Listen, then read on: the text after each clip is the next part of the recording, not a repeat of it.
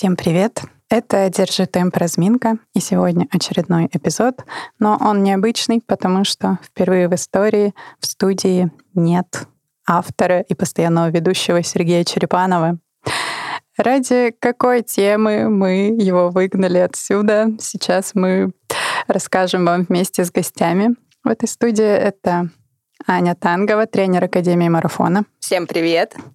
И Наташа Петренко, бегунья, которая занимается в Академии Марафона. Приветики. Наверное, никакой интриги уже нет. Обсуждать сегодня таким составом мы будем женский бег. До 8 марта еще далеко, но почему бы не сделать это прямо сейчас и зачем ждать каких-то поводов? Вот как вы думаете, вообще существует такое понятие, как женский бег, или это все сексизм, и вообще в беге все равны? Ну, наверное, начну я более такой физиологической точки зрения.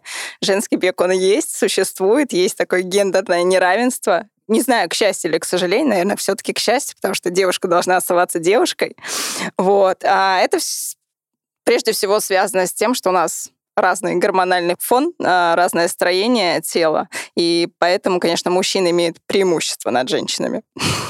Ну, мне кажется, что еще, если говорить не про какой-то соревновательный компонент бега, а просто, про здоровье, мы отличаемся физиологически. Поэтому не хочется говорить о том, для чего людям бег, девочкам и мальчикам, и какое их предназначение, но физиологически, конечно, нужно понимать, как работает организм, поэтому да. Так, Ань, разница между рекордами на марафоне, например, между женщинами и мужчинами, там что-то больше 12 минут, да, если я не ошибаюсь.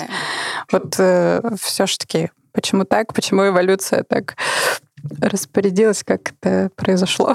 Во всем виноваты гормоны, как я уже сказала, да, наличие у мужчин большего количества тестостерона, гормона роста играет свою роль и оказывает различное влияние, да, и на результаты. Но по факту адаптации к физическим нагрузкам, как женщина и мужчина, разницы-то особо и нет. Вот именно гормональные. А правда, что женщины больше склонны к получению травм из-за строения скелета? А опять же, возвращаемся к мышцам. У мышечной массы у мужчин она, естественно, больше, ее легче нарастить, а мышцы держат, собственно говоря, наш опорно-двигательный аппарат, поэтому, конечно, риск у женщин получения травм, он выше.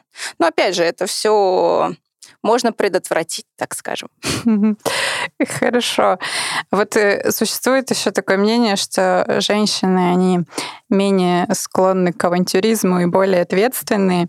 Вот, Ань, ты как тренер замечаешь это в практике в твоей тренерской? Есть такое, что женщины как-то легче их тренировать или, наоборот, с парнями проще как-то? Женщины, на самом деле, впереди у нас планеты всей. Они такие прям на коня остановят на бегу. Очень терпят часто. Прям в отличие, вот опять же, по своему опыту я скажу, что мужчины более доверяют тренеру, они говорят о каких-то проблемах, а женщина все терпит.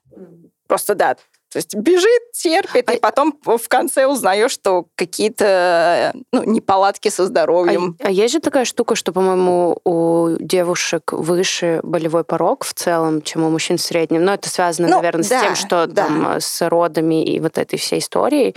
И, может быть, поэтому мы... Да, погнали. Скорее всего, так. А в то же время есть, мне кажется, такое, что женщины не могут сойти, если что, им не так нужно из себя что-то доказывать. Понимаете, разная мотивация на самом деле. Так скажем, все-таки, мужчин занимается больше бегом, в том числе, хотя мы их догоняем по количеству. Вот просто у женщины нет, меньше мотивации именно в результате в беге, как в результате в цифрах. У нее более высокие, так скажем, цели. Она, если охарактеризовать такую среднестатистическую девушку-бегунью, она не только настроена на результаты, но и все-таки она следит за состоянием своего тела. Там одна из главных задач все-таки быть красивой, да, и чувствовать себя очень хорошо. Наташ, тебя как человека, занимающимися бегом не очень давно, но ты состоишь во многих сообществах, и большой опыт, много бегунов, знаешь. Вот тебя задевает это, то, что ты не можешь бегать быстрее парней. Есть ли какие-то приколы, там, кого-то обогнать и кайфануть? Или, наоборот, ты расслаблена, что вот хотя бы тут я могу быть слабой и отставать? Это прикольно. Меня не то чтобы задевает, ну, у меня же есть голова, я прекрасно понимаю, что там физиологически, там, вот, как Аня говорит, гормонально, но у меня просто другие возможности. Но это же прикольно посоревноваться. Вот у меня брат, и мы постоянно там меряемся с ним цифрами, хотя я понимаю, что это суперспортивный мужчина, который занимается сейчас триатлоном, у которого, ну, он очень крутой, а я постоянно хочу его чуть-чуть обогнать где-нибудь. Но это такая игра. Это, мне кажется, независимо, девушка или мужчина, это качество характера просто. Ну вот мне нравится посоревноваться. Ань, ну и тебя, когда ты вот занималась бегом сама? Ой, я с удовольствием носилась с мальчишками, просто утирала очень часто им нос, на самом деле. Это была галочка прям. Мне нравилось, да, вот это ощущение, что я могу. Ну, конечно, я понимала, если прям брать какие-то сверхрезультаты, то, конечно, мне их не догнать. Но вот в моментах тренировках, где-то вот насилие воли все-таки ты можешь побороться. Опять же, это до этого, кстати, азарт, мотивация. Так, ну а мы должны отметить, что мы сегодня записываем этот эфир в прямом эфире, в том числе и транслируем его на YouTube. И совсем скоро все эпизоды подкаста будут выходить, в том числе и с видеоверсией. Ну или практически все. И для того, чтобы они были более красивыми и качественными, мы сейчас готовимся приобрести новую камеру, и все вы, наши дорогие слушатели, можете нам в этом помочь. В описании есть ссылка. Вот если вам просто нравится наше творчество, и вы постоянно слушаете «Держи темп», просто вот любую сумму можете отправить, написать там какой-то комментарий или задать вопрос. Мы это все обязательно прочитаем в следующих эпизодах. Хотелось бы спросить, как вы относитесь к тому, что на многих марафонах, забегах, ну, в основном на длинной дистанции, женщин пейсят мужчины? Вот честно ли это? Как вы к такому относитесь? Мне кажется, это классно. Мне кажется, что в целом пейсер — это человек более подготовленный, чем ты, который способен, который точно вынесет эту дистанцию в этом темпе и поможет тебе ее пройти. Поэтому, ну, если мужчина там в среднем, мы говорим, бежит быстрее, и у него результаты выше, почему нет? Попейсите меня кто-нибудь, когда у меня починится нога. Хорошо. Да, бежит она, собственно, своими ногами. Поэтому здесь какая, ну, помощь, но спина, да, ровный темп, но действительно бежит человек сам. Женщина, мужчина. Здесь уже мы говорили, Аня сказала про то, что один из основных мотивов — это хорошо выглядеть, тогда как мужчины больше соревнуются и ищут результатов. Вот расскажите, как у вас, Наташ, важно ли тебе, как ты выглядишь во время забега, ну, вообще бега, пробежек? Подбираешь ли ты как-то по-особенному свои луки беговые?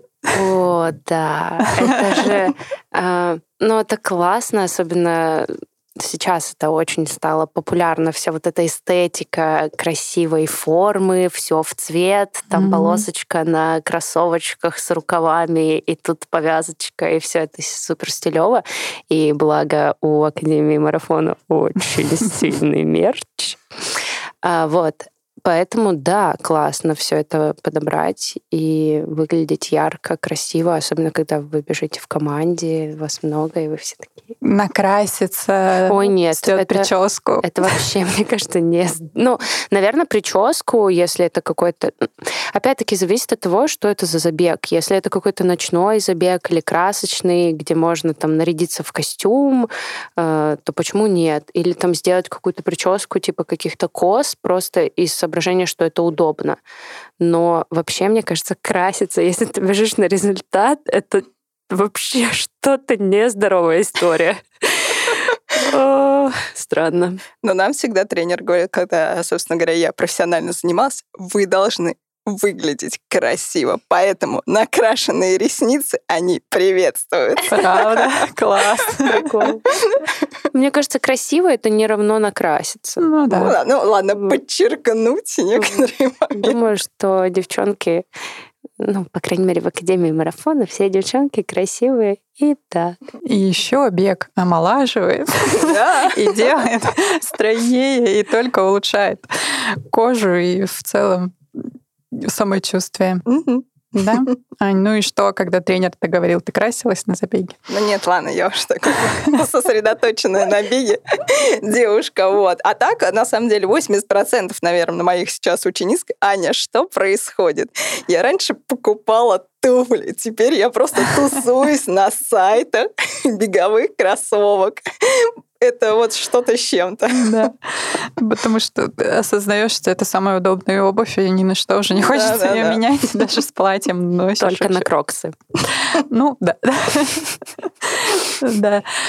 Хорошо, ну а есть такая несправедливость, что вы приходите в магазин и думаете, вот, блин, в мужской коллекции гораздо прикольнее цвета, и вот кроссовки вот эти у них в более интересной расцветке. Есть какая-то несправедливость, с которыми женщины сталкиваются? Я недавно в магазине New Balance, вот который самый большой флагманский, я прям плакала этому консультанту, и я говорила, ты посмотри на эти тайцы, они ужасные. И он такой, да, я вижу. Я говорю, что мне с этим делать? И он такой, ну, ждать новой коллекции. Так бывает. Есть, у меня тоже есть такое. Пометочка, может, производители одежды для женщин слушают наш подкаст. А, собственно говоря, почему-то в линейках пропали спортивные штаны для женщин. Одни лосины. Я не могу ходить по городу в лосинах. Понимаете? Ну вот. Мне нужны штаны, тренерам нужны штанишки. Ну или цвета. Почему-то они думают, что если девочка, то розовый, оранжевый. Мы, может, зеленый тоже хотим. Или вот это меня больше бесит, супер пестрое. Я хочу там однотонное, например. А там что-то какие-то кружочки, треугольнички. Я не могу, это ни к чему не подходит. Я, кстати, недавно купила мужские кроссовки. Я не знаю, как это случилось. Мне женский один размер был маловат, другой большеват, и они мне принесли попробовать мужские. Они чуть-чуть отличаются внешне, но в целом такие же. То есть, в принципе, говорят, даже кроссовки различаются по своему строению для женщин и мужчин. Это связано с тем, что у женщин там вот эти косточки. Да, полнота, ногах, да. У них иногда шире просто колодка у мужской, и поэтому нога улетает. Ну, вот у меня лично, у меня узкая стопа, но длинная. Mm-hmm. И если я куплю вот этот большой размер мужской, то она улетает вперед и до свидания ногти. Ну, не знаю, я купила пока нормально, так что, девчонки, за всех нас буду бегать в мужских кроссовках. На тренировке проверю. Так, ну, у нас же есть еще элемент одежды, которые мужчинам не нужно покупать. Да. Да, есть такой. И это тоже очень сложно подобрать всегда. Это мы говорим про бра и топы. Да. Но зато с этими бра и топами мы защищаем себя от проблемы с сосками, которые есть у мужчин. Следующий момент, который мы не можем не обсудить с вами в этой компании, это тема безопасности. Конечно, ведь выходя вечером на пробежку, мы должны думать не только о том, чтобы не замерзнуть и держать нужный темп, но еще и чтобы никто на нас не напал. Вот вы как к этой теме вообще относитесь? Были ли какие-то истории, уж практики, Наташа, расскажи. Я очень грущу, вот этим летом мы неоднократно вообще поднимали эту тему. Вообще, мне кажется, в беговом сообществе летом много об этом говорили. Летом, потому что была особенно жара, и вот эти все суперкороткие шорты и топы, просто потому что было 37 градусов на улице. И было много историй, люди много писали об этом в соцсетях. Вова Щеблыкин делал пост.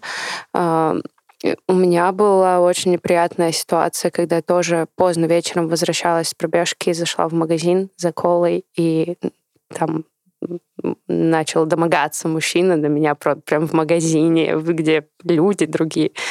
И это ужасно страшно. И мне не очень нравится, когда только о женщинах в этом случае говорят, потому что мне кажется, что это для всех гендеров проблема. Мальчиков там прессуют за то, что они в тайцах бегают. Но это ужасно. Поэтому я не знаю, что с этим делать.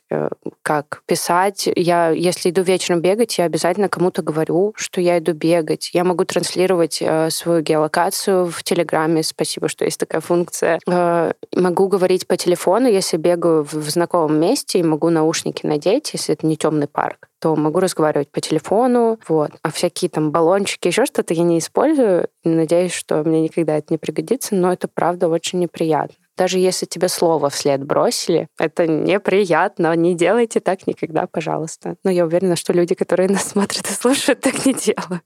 Аня, у тебя были какие-то истории? Конечно, если посмотреть, все мои беговые тренировки были и истории, когда можно услышать было в адрес, да, не только себя, но и моих учениц какие-то высказывания некорректные. Но это все зависит в большинстве случаев от воспитания, я считаю. Это может произойти и не на тренировке, а просто, да.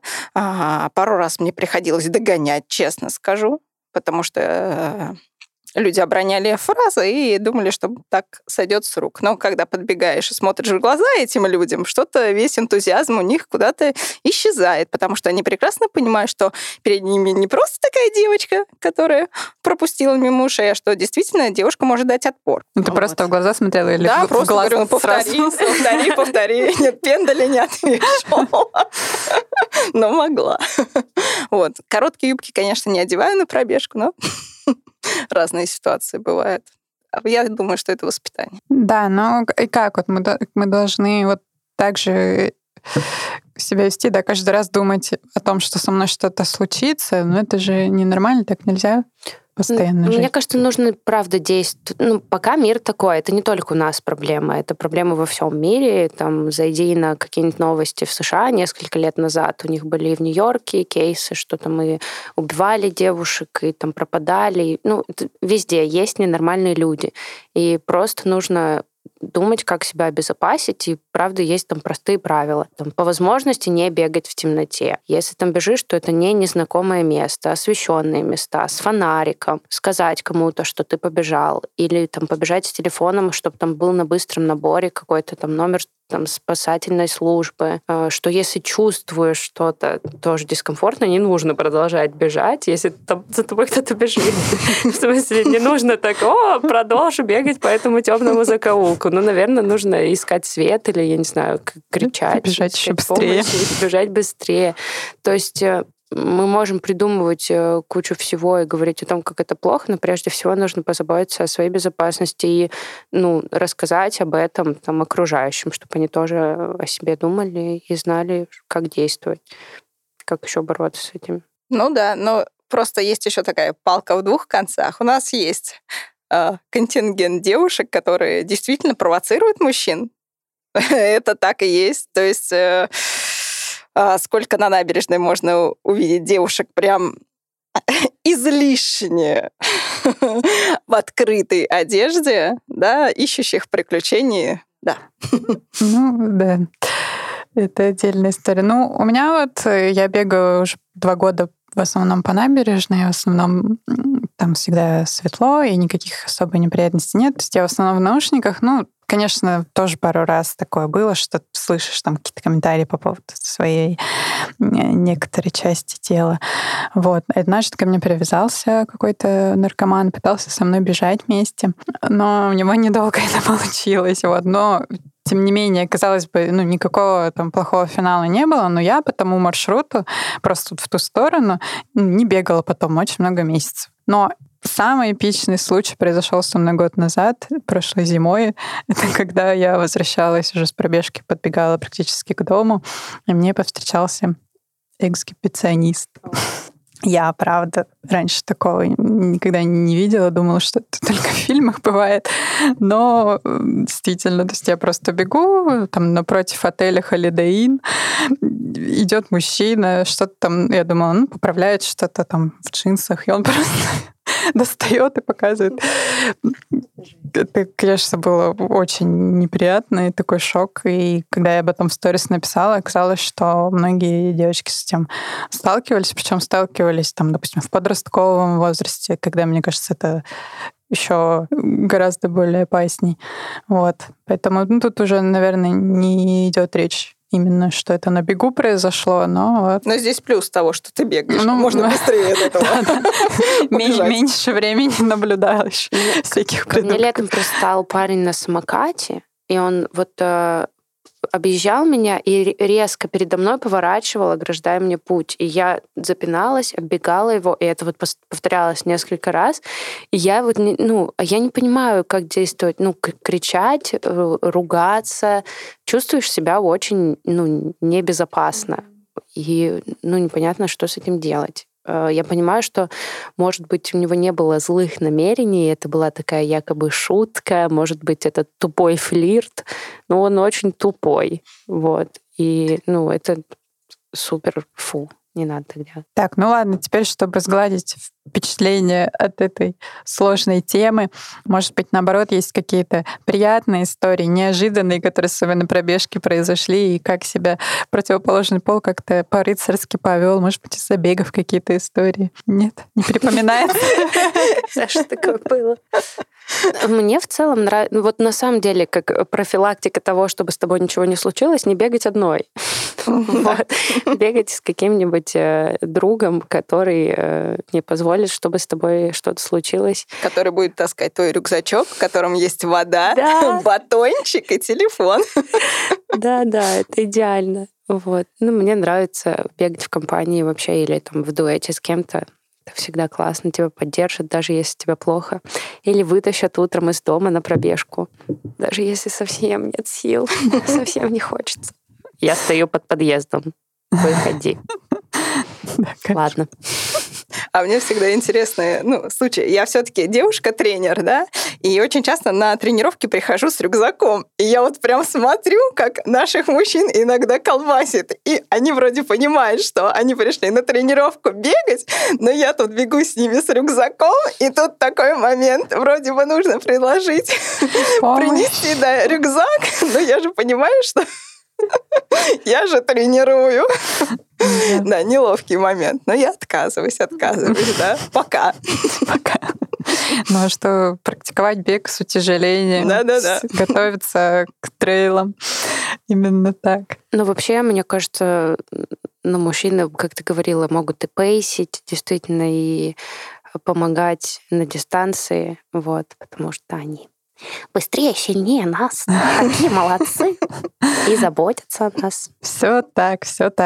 Ну и есть тоже приятные мелочи, которые мне нравится во время пробежек замечать. Вот я негативных историй мало могу вспомнить, потому что как-то стараешься на них не концентрироваться. А такие милые, когда там кто-то улыбнется или там поставят ребенку тебе в пример, типа, вот, смотри, какая молодец. Или вот у меня был случай, что я бегу, и стоит мужчина, у него открыта дверь в машине. Я бы оббежала, там было достаточно место. Но он закрыл дверь и вот так мне типа пробегайте, пожалуйста. То есть вот такие мелочи, я думаю. Не, и все равно, когда мне, опять же, мое восприятие, когда мужчина видит девушку, у него такое уважение. Все равно, что вот женщине тяжелее. Очень часто она в быту прям полностью там уже сидит, и тяжелее выбраться на пробежку. Это в глазах мужчин очень часто читается. Это тоже мотивирует отчасти. Да, или, бывает...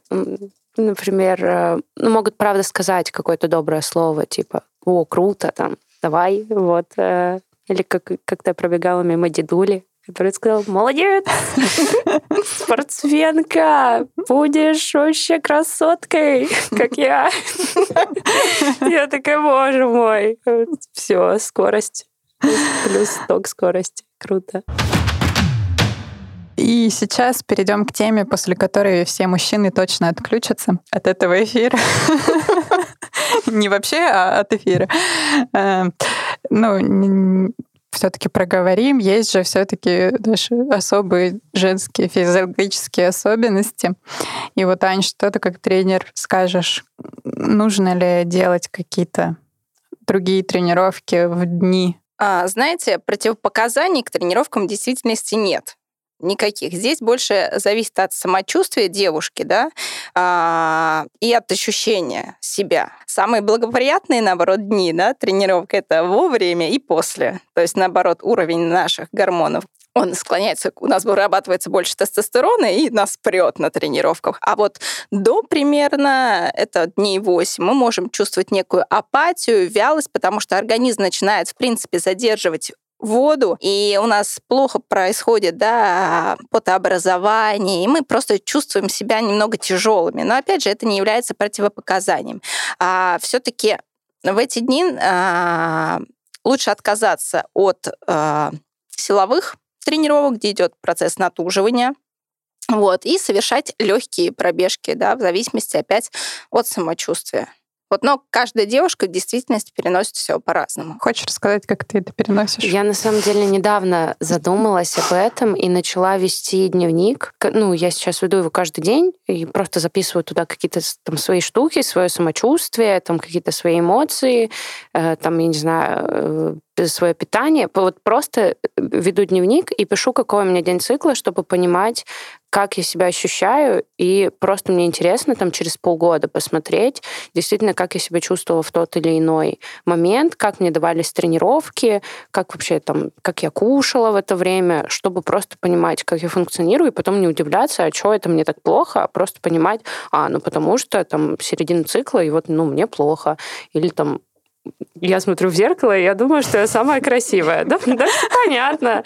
Вот. Ну, то есть это все объяснимо, и мне кажется, что это такая полезная практика, может быть, чтобы просто понимать, что вообще с тобой происходит. Вот.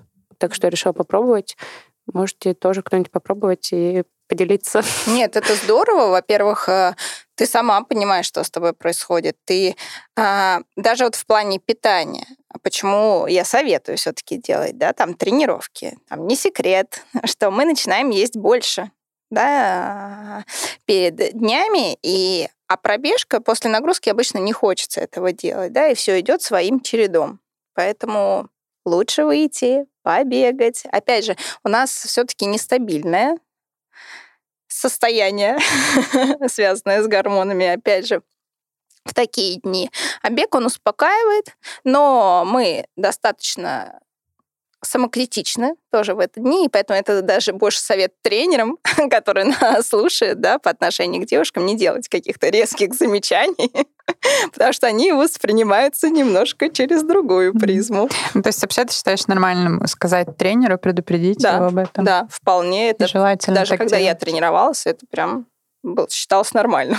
Я даже слышала, что девчонок, спортсменок, ну, типа, даже круто, когда соревнования выпадают на первые дни цикла, что вот это связано с тестостероном, и показывают результаты выше. Я слушала что-то вот про спорт у женщин. Ну да, здесь просто главное брать, чтобы не было болевых ощущений, а в действительности, да, это здорово. Ну, раньше это вообще даже не с циклом связано, у девушек самое благоприятное время для результатов было, когда она находится, да, забеременела только.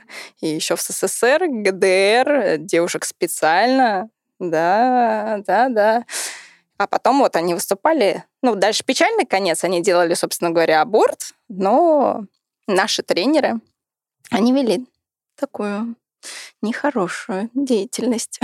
Все ради результатов, как говорится. А зато пока женщин не пустили в легкую атлетику, в конце 19 века еще считали, что бег вообще вреден для женского здоровья, и там чуть ли не матка выпадет, если бегать. Вот. Ну, Аня, вот к вопросу о беременности.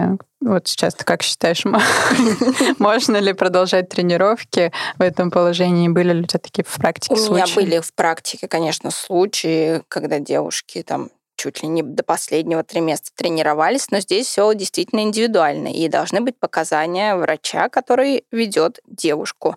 Вот. Нет, опять же, ничего плохого в том, что девушка занимается, но не все, я так скажу, что, наверное, из 100% кому, да, разрешается беговые тренировки, да, на протяжении практически всех болезней составляет 30%.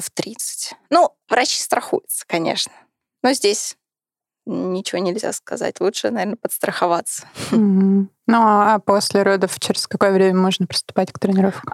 Обычно швы затягиваются, ну, рекомендуется после 2 месяцев начинать потихонечку втягиваться. Даже есть такие тренировки, называются стройлер, для женщин уже с грудными детьми, просто с детьми, когда девушка начинает потихоньку входить в тренировочный процесс после беременности. Ну, все зависит тоже от достаточно многих вводных, как проходила беременность, было ли кесарево сечение, потому что тоже это очень важно. Ну ладно, мы вот все тут сидим пока без детей, но у нас в клубе тренируется много женщин, которые...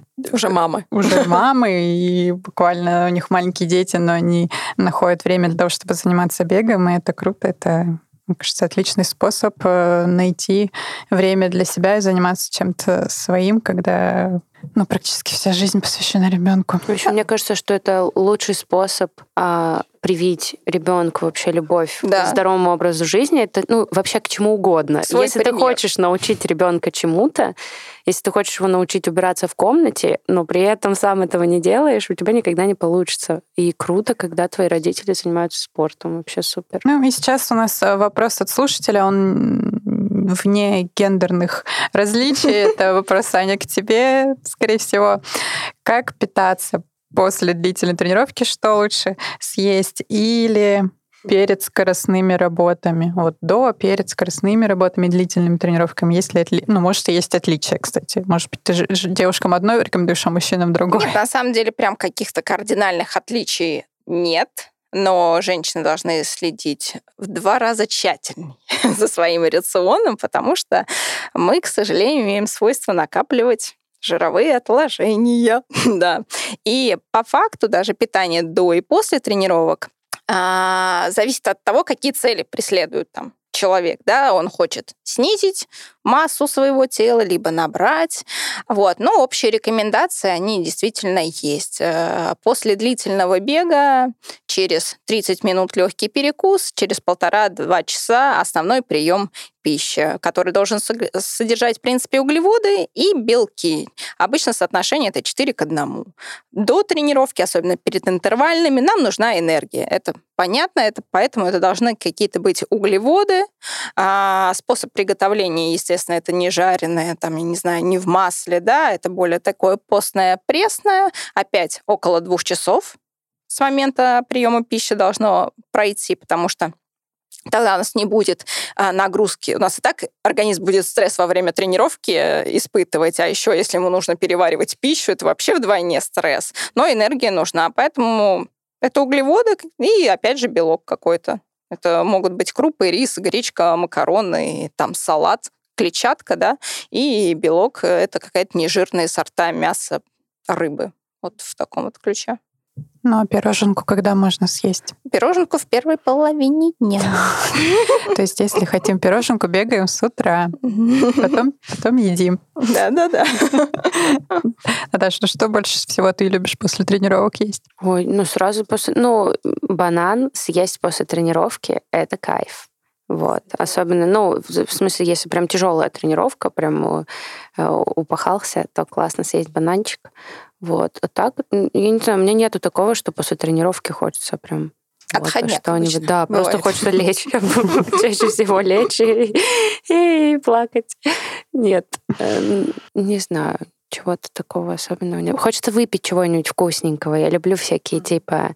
какие-нибудь напиток с электролитами, какой-нибудь Powerade выпить. Это круто. Это, на самом деле, действительно стресса для организма, для пищеварительной системы не оказывает, потому что это такой жидкий уже переработанный, да, продукт. Это могут действительно быть какие-то изотонические напитки Powerade, либо это вообще могут быть соки и детские пюрешки, как я рекомендую. То есть они быстро перевариваются, но при этом дают углеводы. И также напоминаем, что можно перечислять донаты. Мы собираем деньги на новую красивую камеру, чтобы картиночка на Ютубе была еще ярче и прекраснее. Глазками похлопали все. Да, мы эксплуатируем своих гостей для того, чтобы выпрашивать деньги. Так, те, кто слушает нас сейчас на подкаст-платформах и буквально уже изнемогает от желания увидеть, заходите на YouTube и смотрите картиночку. Можете посмотреть, как выглядят гости в студии, и продолжить слушать, как вам удобно. В финальном раунде мы немного поиграем. Ну и даже тут не столько игра, сколько еще раз поговорим о крутых женщинах-бегуньях. Только не о Кастер Семене. Что, кто это? Ну, все, я не знаю, слышали, наверное, Кастер Семеня. Это знаменитый скандал. Женщина-гермафродит, которая, ну, по виду вообще женщину не напоминает. И она бежала очень круто 800 метров, и вокруг нее, в принципе, разгорелся скандал, потому что не понимают по виду женщина или мужчина. Она сдавала тест, вот, по которым было выявлено то, что у нее действительно соотношение гормонов разные, ближе к мужским, вроде, но ее не дисквалифицировали, потому что она все-таки женщина, да, но... Главное, она как мужчина, себя. Да. И по виду, и по результатам, собственно. Да, вот мне интересно, на самом деле, этот вопрос с точки зрения спорта, потому что что-то, какой-то достаточно большой процент людей, так называемых интерсексов, у которого там либо набор хромосом может отличаться, либо там какие-то там первичные или вторичные половые признаки, в общем, их нельзя к конкретному гендеру отнести, и вот как с точки зрения спорта, ну, таких людей судить? Ну, Всемирная организация нашей легкой атлетики, она рассматривает такие моменты, да, и они сдают вот тесты и смотрят, грубо говоря, преобладание того или иного гормона.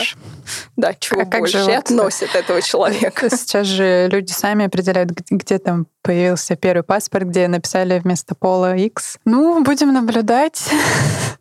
Пока поговорим про женщин в классическом понимании этого слова. И первый вопрос. Мне было 19, и просто хотелось приключений. О чем так сказала американка Кэтрин Свитцер, и чем знаменита эта женщина? Слышали? Ну, или, может быть, может угадать, попробуйте. Там, как она первый раз вышла на пробежку. Приключений. Первый марафон, не знаю. Марафон. Первый марафон она. Это первая женщина, которая пробежала бостонский марафон. И ее все тогда обкидывали, мужчины не давали ей бежать. Пытались выгнать. Да. Но она все-таки добежала до финиша и сделала это за 4 часа 20 минут. Но годом ранее, в 66-м году, была еще одна женщина, но она без номера бежала, поэтому ее рекорд не зачли.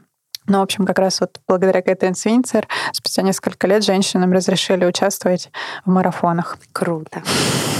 Спасибо. Вот. Есть такая португальская бегунья Роза Мота, и прозвище ее «Маленькая Роза». Попробуйте угадать, какой рост у этой женщины. Ваши ставки. 140 сантиметров. О, ну нет, повыше. 148. Ну, нет, на самом деле, получается, она не такая уж и маленькая, 157 сантиметров. О, это вполне... У тебя какой рост? 159. Ну вот, пониже. Ну, в общем, она 157 сантиметров, весит 45 килограмм, ну, по крайней мере, в то время, когда она соревновалась. И с 82 по 92 год Роза приняла участие в 21 марафоне, и из них выиграла 14. Просто. Больше половины. Ну, на самом деле, да, сразу давайте про длинные ноги и короткие здесь как раз задвинем тему. Да. На самом деле в беге не важно, какого ты роста, абсолютно. Здесь важно соотношение длины твоего туловища и длины ног. Да, и ноги должны быть длиннее, чем туловище. И все. Бег такой универсальный, опять, инструмент для достижения в легкой атлетике при любом росте. И, в принципе, наверное, телосложение, там, тип фигуры тоже не важен. Главное, чтобы здоровый организм был, правильно?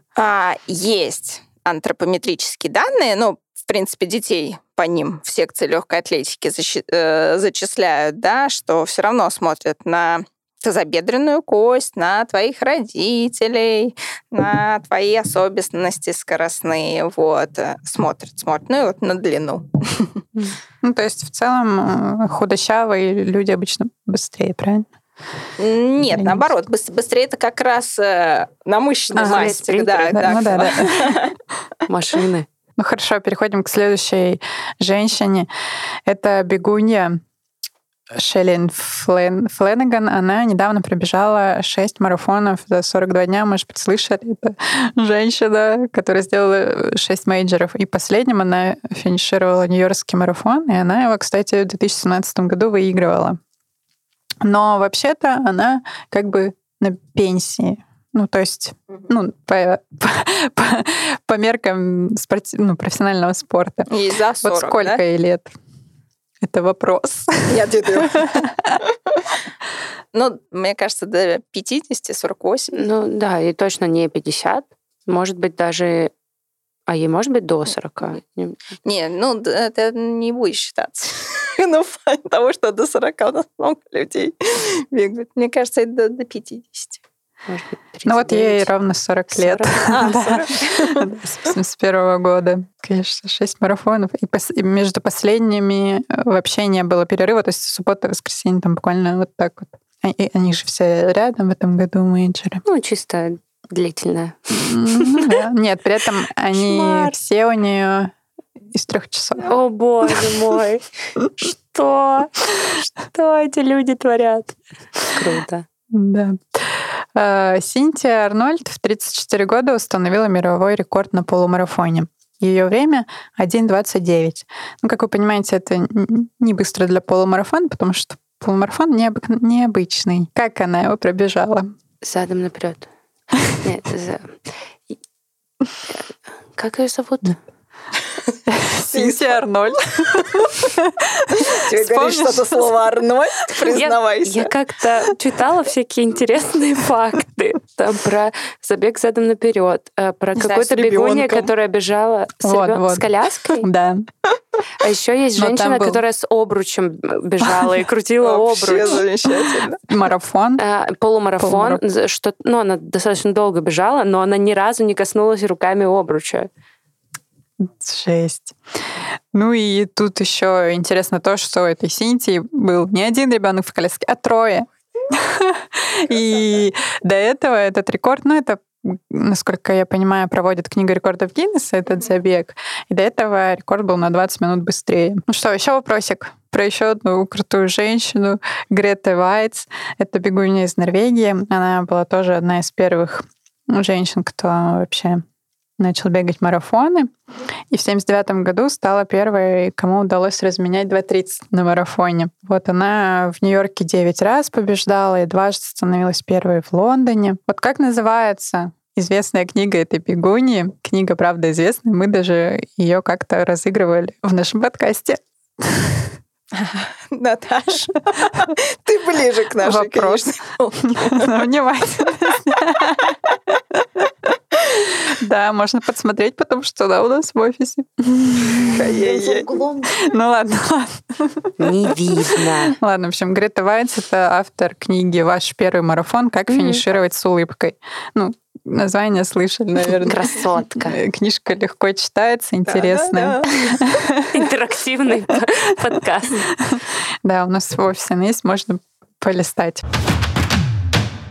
А, кстати, вот как вы считаете, вот забеги чисто женские, это прикольно? Ради чего это делают? И интересно ли в них участвовать? Я знаю, Наташа, ты участвовала в женском забеге. Да, это был мой последний забег, который был 1,5 месяца назад, после которого я не бегаю временно. Спасибо. Тебя поцарапали? Скажи. Ох уж эти женщины. Это было круто, на самом деле. Сам забег, он проходил в рамках фестиваля Run Star, фестиваля триатлона, и я его называла «Забег для жен триатлонистов».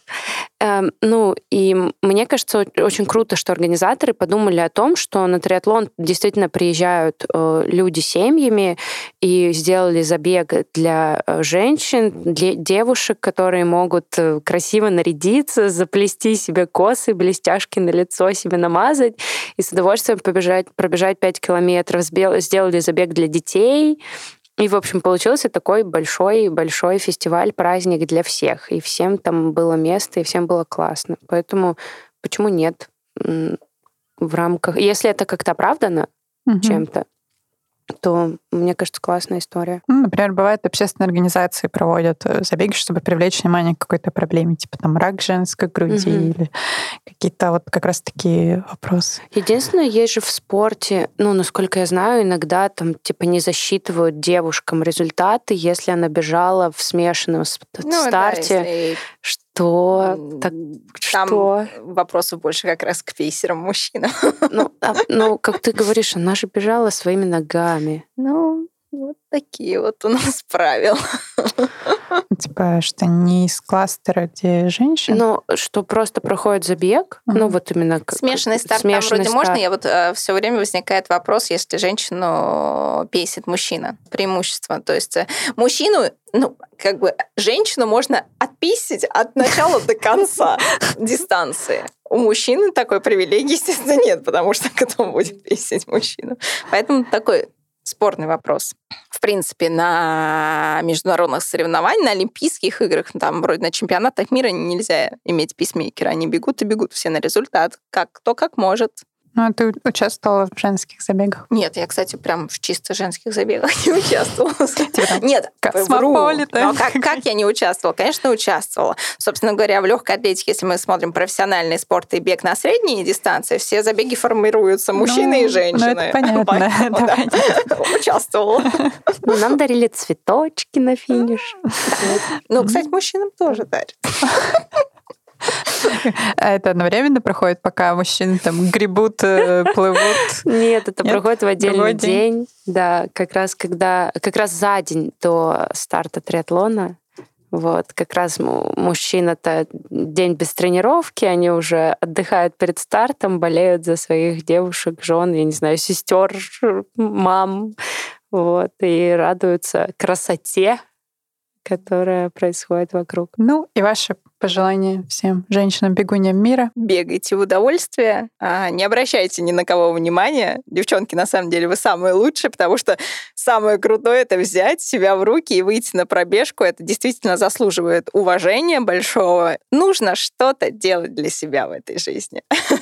И бег, мне кажется, это отличная тоже альтернатива. Да, я бы тоже пожелала получать удовольствие, не получать травм, вот. Никого не слушать, кроме тренера. Тренера слушать обязательно. И все-таки не забывать про свою безопасность. Вот. Любите бег, и бег будет любить вас. Спасибо. Спасибо большое. В гостях сегодня у меня были Аня Тангова, Наташа Петренко, я Анна Панина. И мы прощаемся с вами. Совсем скоро в пятницу будет новый эпизод «Держи темп». Подписывайтесь на нас, если вы еще не подписались. Следите за нашими эфирами на Ютубе. И услышимся на пробежке. Пока-пока. Пока-пока.